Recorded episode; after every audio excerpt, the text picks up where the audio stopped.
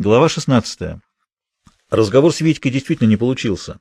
Но то, что увидел тогда Миша, внесло в его представление существенную поправку. Витька защищал мать от пьяного отца. После учкома вечером Миша отправился к Белке.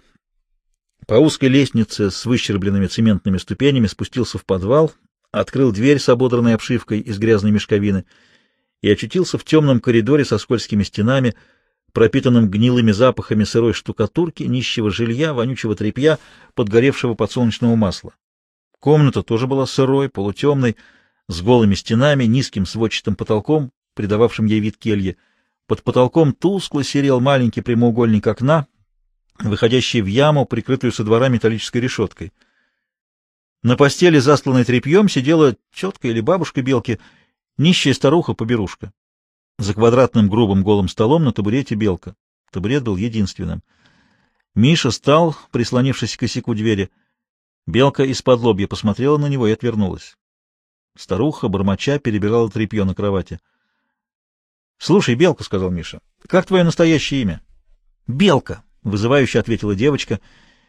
Миша повернулся к старухе. — Как ее зовут? — Кто знает, — пробормотала та, перебирая тряпье. — Приблудная девчонка. Подобрала на вокзале, в голод еще, вот и живет. Как крестили, не знаю, во дворе белкой кличут. — Почему в школу не ходишь? — спросил Миша. — Не хочу и не хожу. — А если в колонию отправят? — Убегу. — Брали ее, — сказала старуха. — Убежала. — Откуда хочешь убежит? Верткая. Стол был пуст. Никаких следов еды, даже посуды не было. Ни стакана, ни кастрюли, ни чайника. — На что живете? А что люди добрые дадут, на то и живем. И белка вон кормит, не обижает, спасибо. — А ты где достаешь? — спросил Миша у белки. — Где надо, там и достаю. — Можно попасться. Болтая ногами, белка запела. — Что вы советы мне даете, словно маленькой? Ведь для меня давно решен уже вопрос. Оставьте, папенька, ведь мы решили с маменькой, что моим мужем будет с Балтики матрос. Ах, сколько жизни он вложил в свою походочку! Все говорили, что он славный морячок. Когда он шел, его качало словно лодочку, и этим самым он закидывал крючок. Была весна, цвела сирень, и пели пташечки. Она оборвала песню. — Ты зачем пришел? — В гости. — Погулять со мной хочешь? Деньги у тебя есть? — Денег у меня нет. — А на кино у тебя хватит? — На кино, пожалуй, хватит. — Тоже кавалер нашелся. Чем не кавалер? Легавый, вот ты кто. Так уж легавый. Легавый, повторила Белка, не меняя позы, сидела спиной к Мише, подперев рукой подбородок. Я не хочу, чтобы тебя посадили в тюрьму. Мне и в тюрьме хорошо, там кормят. В колонии тоже кормят, а ты убежала. А из тюрьмы не убежишь. Четыре стены, решетка.